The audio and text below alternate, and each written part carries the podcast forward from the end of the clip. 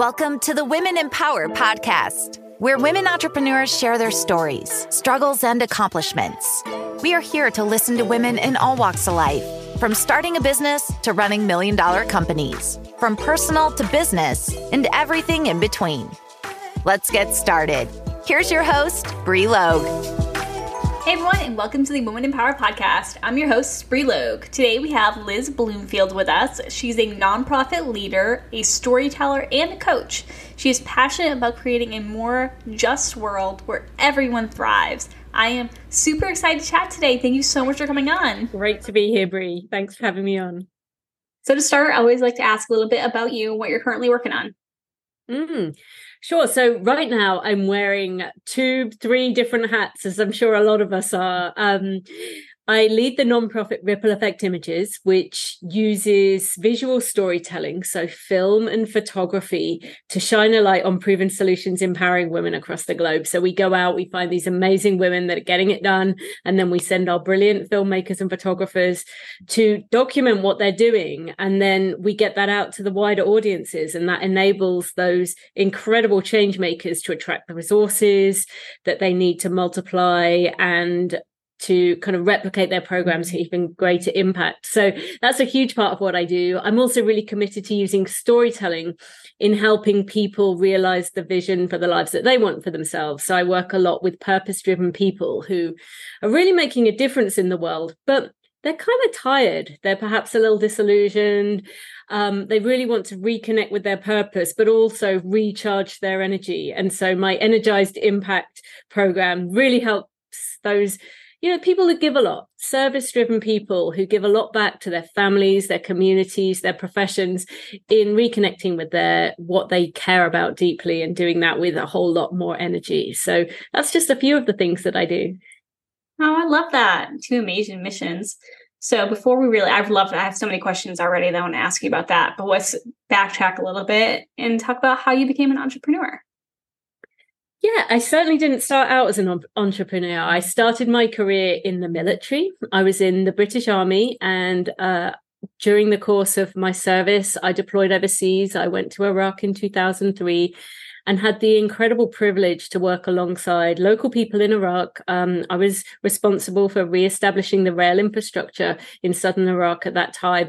And it was a real honor to work with such driven focused professional people and work in partnership with them in in a shared goal. And i think that's something that really stayed at my core in the subsequent things that i went on to do. I i then worked in the corporate sector for a while in the uh, renewable energy sector.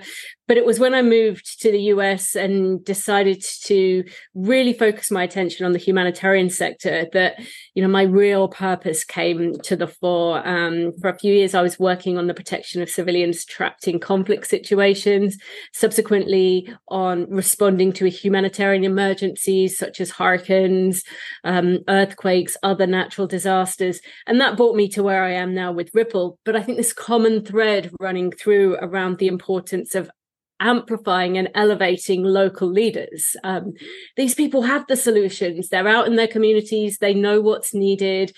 We have to pay attention. We have to listen to them. We have to support them, but we have to give them the agency to do what they know is right. And that's why I be- believe so passionately in empowering those local change makers. Oh, it's amazing. So I don't get to talk with too many ladies who have a military background. So can you tell us a little bit about how that transition was for you or how um, it's helped you start your business? I think the the thing that stands out for me is the importance of of discipline, um, the importance of having a plan and sticking to it, even on the days when you don't want to. And believe me, there were many of those in both of my careers. there were many mornings in the military when I work, woke up and it was raining and cold and I did not want to do what we had. But you have to. You have to, as a leader in the army, you have to be there for your soldiers. You have to show up and be energized and inspire that same in in the people that you're serving and i think the same is true for entrepreneurs you know there's so many days when you just don't want to do what it is that needs to get done that day. Um, maybe it's boring maybe it's something that just doesn't really light you up. For me i i do not enjoy sales. And I really had to shift my mindset then there, both in terms of understanding what sales was, um, but also accepting that I was just going to have to have conversations that I wasn't necessarily comfortable with. And I think that sense of of just having to, to to really understanding what it is that your business needs setting that plan and then methodically following through on it um, come come what may it's funny you say that that you don't like sales uh, i just talked to a salesperson a couple weeks ago who you know was giving us, us tips and tips on uh, this podcast earlier but I think a lot of women really struggle with that aspect of it. You're right. Like actually asking for the sale and like going through all those mindset shifts of having to like, this is how much I can charge. And those questions that can be really hard to overcome. They can. And and I think part of it is accepting that it is an important part of any business literally any business you need to be able to make that connection that results in the outcome that will generate the revenue for your business to be viable. And that's just as true for me in running a non-profit. You know people think oh well it's not the same as um as running a small business but it is. To make a non-profit viable you have to ask for support. You have to be bold and brave. You have to build relationships. And i think it's that element of it that um the building relationships piece for me that enabled more of it to click in that actually if you invest in meaningful relationships the other bits come easier because it doesn't feel icky doesn't feel like oh i'm just cold calling someone and trying to sell them something like depending on what your field is but i would say for the mo for most businesses that's unlikely to be particularly productive. It's about creating the the situation where where those relationships can build over time. And you know there was for me I, I i tend to think of it like there's, there's three things i need to be doing. I need to be getting out there and talking to people. Like i just can't sit in my little bubble even however much that is what you want to do some days. You've got to get out there and talk to people. You've got to tell them what you do um, whether that's that you sell a product whether that's that you whether you provide a certain kind of service. It doesn't mean that you have to be pitching them for a sale right there and then but you've got to talk about like, what it is you do and then you've got to make offers and you've got to you know find ways in which to help the person you're engaging with understand what what it is and i think when i started to adopt that approach it felt more comfortable i felt like i could be more authentic and and that was quite a big turning point for me I love that. Yeah, I always recommend people go out and network. Uh, so when you first started, what were kind of some networking things that you did to get in front of like face to face with people? Yeah, I mean, I'm a big fan of chambers, the Chamber of Commerce. Um, the local Chamber of Commerce here in Northern Virginia, where I'm based, is wonderful, um, incredibly supportive. And you get the opportunity to network with people about your business, but you also, it's also a fabulous community of people that are facing similar kinds of challenges. It feels less lonely being an entrepreneur when you spend time with other entrepreneurs. So I think Chamber is, is a great place to start. I think I think there's lots of other things depending on what your business is.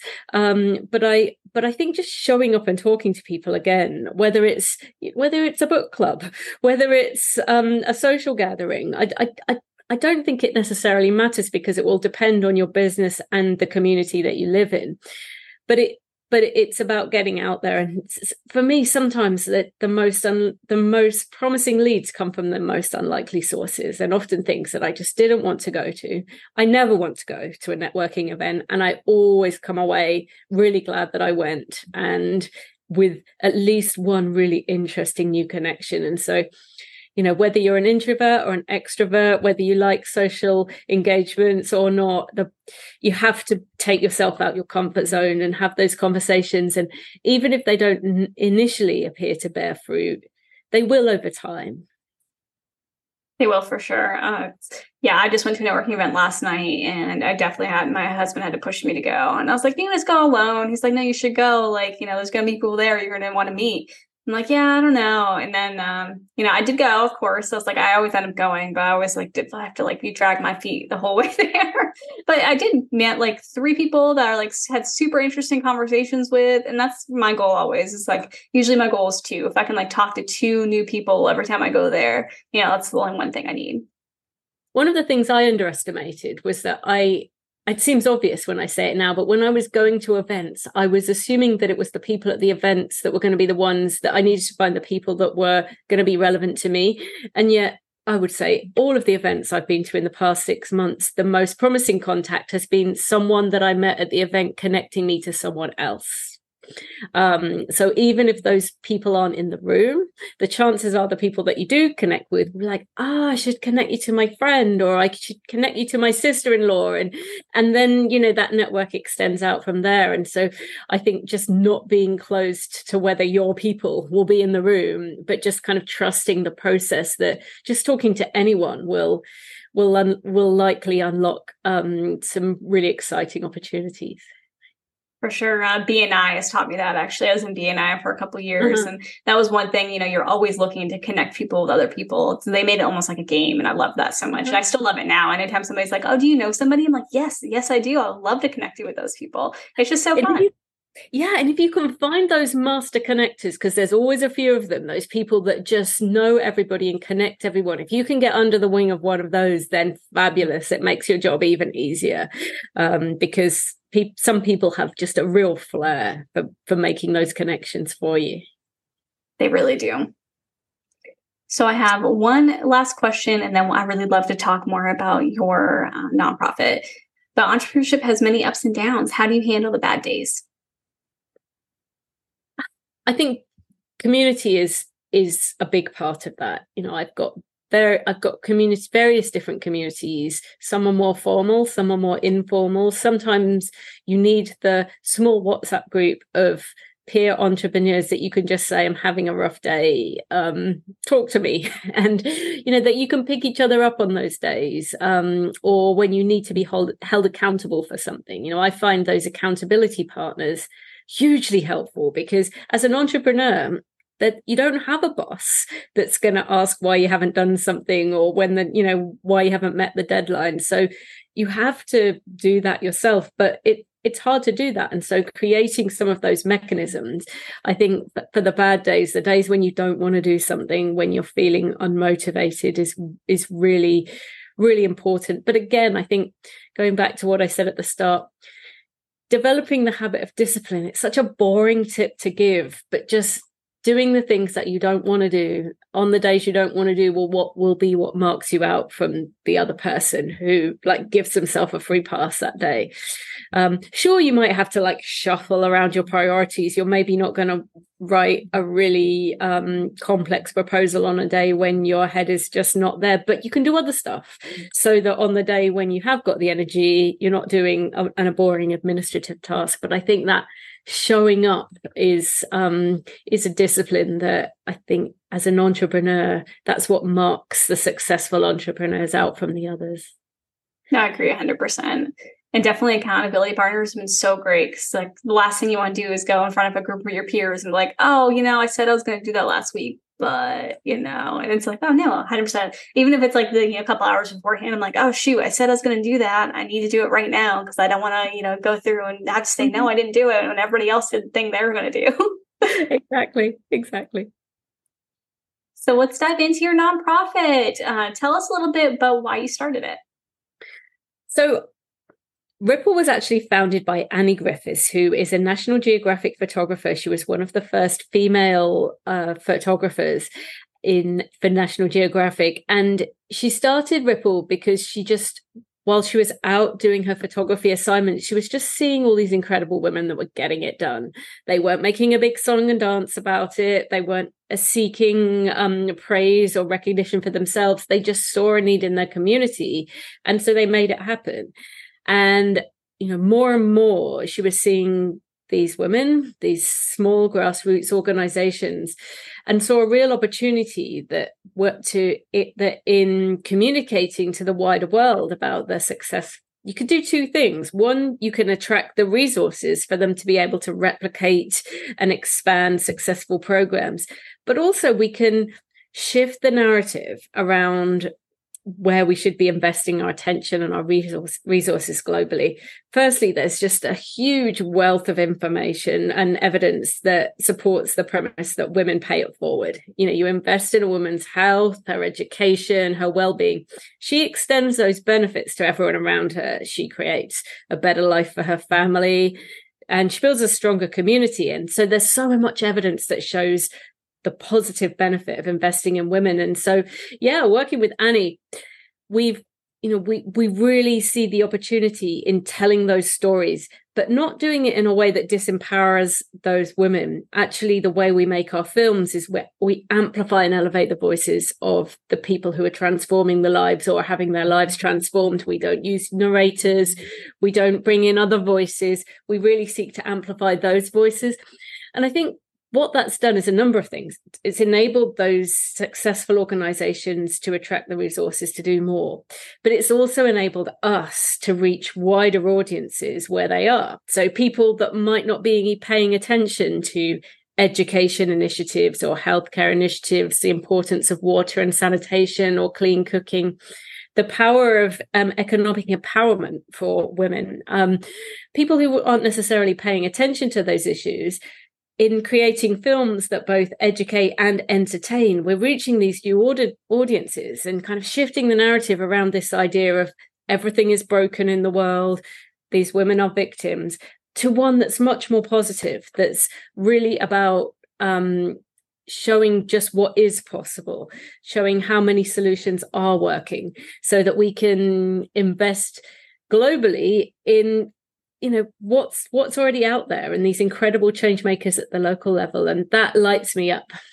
because i see so much opportunity. The opportunity is infinite there. And if if you if you'll allow me i would transform you to transport you to Chad. One of our most recent films was about Hindou Oumarou Ibrahim, who is this truly extraordinary woman from Chad who grew up in a nomadic tribe against the odds, managed to get an education and now brings together her indigenous knowledge with modern technology to map water sources in the region. And this is really transformative in a region where water scarcity is a huge source of conflict. And she's just incredible. And it's a it's it's a fabulous story of why it's so important that we pay attention both to indigenous solutions and modern solutions. They can coexist. And so that's just one example of how um, telling that story enables that to reach wider audiences and can have even greater impact. That sounds amazing. I cannot wait to watch that. So definitely have to send me the link after so i can put in the show notes too I will, and I'll, I'll, I'll tell it for everyone that's listening. The film is called Mapping Survival, and if you Google Mapping Survival, you'll find a link to the film. Oh, perfect, great. And then that picture behind you, I know people who are listening can't see it, but it is absolutely beautiful. Yeah, this is a picture by our um, our founder Annie Griffiths, and yeah, it's stunning. Um, it's it's a great example of why it's so important to connect with the human stories, um, the extraordinary um, people that are out there in the world. And yeah, it's one of my favorite pictures too. So you also you can tell how passionate about you are what you're doing and i love that so much you also said you are a coach to help people kind of tell their stories and find their passions uh, can you tell us a little bit more about that yeah, of course. Something that I noticed in the course of my work um, in the humanitarian sector and with Ripple now is you know, I cross paths with so many incredible purpose driven people that really care about what they do. They're giving back so much to their communities and their families. They might be educators, healthcare workers, humanitarian workers, parents, carers, all different roles where people give a lot of themselves in service of others. But, you know, more and more find coming across people that were just very tired, exhausted, feeling a little disconnected from the purpose that still was really important to them, but but somehow had become disconnected along the way. And so I have an energized impact coaching program where I help people reconnect to their purpose re supercharge their energy, which is a combination of their physical and their mental fitness, and then you know, really focus on where what they want that impact to, to be. And through a series of quite clear steps, I take people through this process so that they can really reconnect with what they care about, the people that they're seeking to serve, but do that in a way that isn't at the expense of their own well-being. Um, and I'm sure many of the people listening today can relate to that. It's you know we want to have an impact in the world, but sometimes we just have given so much of ourselves that we don't feel like we have anything else to give. And so that is you know that those are people that i'm seeking to serve. And for me storytelling is um, a really important component of that. The stories that we tell ourselves are really powerful in how we show up this in the energy that we bring to a situation in how we feel able to contribute to the world that we exist in. And so that's why I see this really important opportunity to bring storytelling to individuals um, in understanding their purpose and, you know, re engaging with the things that they care most about. Oh, that's amazing. I know so many women who, yeah, they like, oh, this is my one thing. And then they just let everything kind of, you know, fall to the back burner. And yeah, that's definitely very much needed in this community for sure. yeah, it, uh, some people, women in particular, are very good at just keeping going. You know, keeping going, keeping all the plates spinning. But at some point, something has to give. And, you know, I try to work with people before it gets to that point. Sometimes it's gone past that point. But either, either way, it's a really um, it's a very structured process of re-establish some some foundations re-establishing some boundaries and parameters about what what matters most to you in li- your life. And that's why i such a privilege to work with people one to one and in groups on that because you see people come back to life. Um, something that they'd you know was all they knew was in them because it had always been there before but for all kinds of reasons had been dampened over time. And you know reinvigorating that is is a real privilege. Oh, yeah, it's right. It's going to be amazing to see these women transform. Yeah, absolutely. So I have one last question for you, and then we'll wrap up. Um, what is one tip that you would like to give women who are about to enter entrepreneurship? Be brave, but know that it's going to be hard. Know that there will be times when um, you'll get a lot of no's. But getting the no's is part of the journey, and having the resilience to keep getting up from that is what will ultimately lead to your success. But don't let that, that distract you. The the most incredible women that I work with every single day through Ripple and through my coaching practice um, have that fire within them. So believe in that, and uh, and you you will achieve what you're seeking yeah so i feel like that's the toughest part in the beginning you're right because it's like especially if you don't come from like a sales background or you know a background where you have to deal with rejection you're going to deal with rejection 100% when you're an entrepreneur it's just going to happen and so that's something that you need to overcome and i love that guy he's got to deal with all the no's it's going to be yeah. up and down awesome and then my last question for you what is your favorite book Oh, this is such a bit this is such a difficult question for me because I love to read and I um I read I try to read at least one book a week and so I could come up with a list the length of my arm. I'm going to be cheeky and say two. One fiction and one non-fiction. Um my my favorite nonfiction book is called Essentialism by Greg McKeown, and it's just a brilliant. It's a it's a quick read. He's a really good and clear writer, but it's a really good reminder of what it takes to be successful in something. It requires the elimination of everything else. Um, so anybody that's like juggling a lot of things, but really wants to get some focus and balance in their lives, that's a, a great book to read. My favorite fiction book is. Um, I have a favorite genre, and this is my favorite book within that the uh, the Nightingale by Kristin Hannah. I absolutely love books about female spies ideally in France in the French resistance during the Second World War. There's just something about that era and those women that just blows my mind in terms of the courage and the bravery that they had during um, such a difficult period at a time when women didn't really do those kind of roles. It wasn't typical. And so I love that book. I love reading those kind of stories because it inspires me to to be the badass that I want to be so badly. oh, I love that. So I've not read Essentialism, but you're the second person that's recommended it to me. So I know I have it somewhere in like my bookshelf. So I'm going to have to pick it up now. Uh, that's always my rule. If somebody recommends something to me twice, I'm like, it's my sign to read it. Um, it's a good, then, it's a great read. Yeah. right. I know. Yeah, I'm really like I have to read it now. I'm going to. I'm gonna go grab it after this and put it on my bookshelf. Um, and then I have not read that book. I have her other book um that just came out pretty recently that I really loved. But I love historical fiction too. It's like one of my favorite things. Um, The Huntress is like one of my favorite mm-hmm. books. Mm-hmm. Well, it's so a similar kind of female protagonist that she she always has these incredible female protagonists. So if you like the Huntress, then you'll definitely love the Nightingale. Well, perfect! I have to pick that one up too. Awesome. And then, um, how can people connect with you both for from the nonprofit perspective and for your coaching perspective?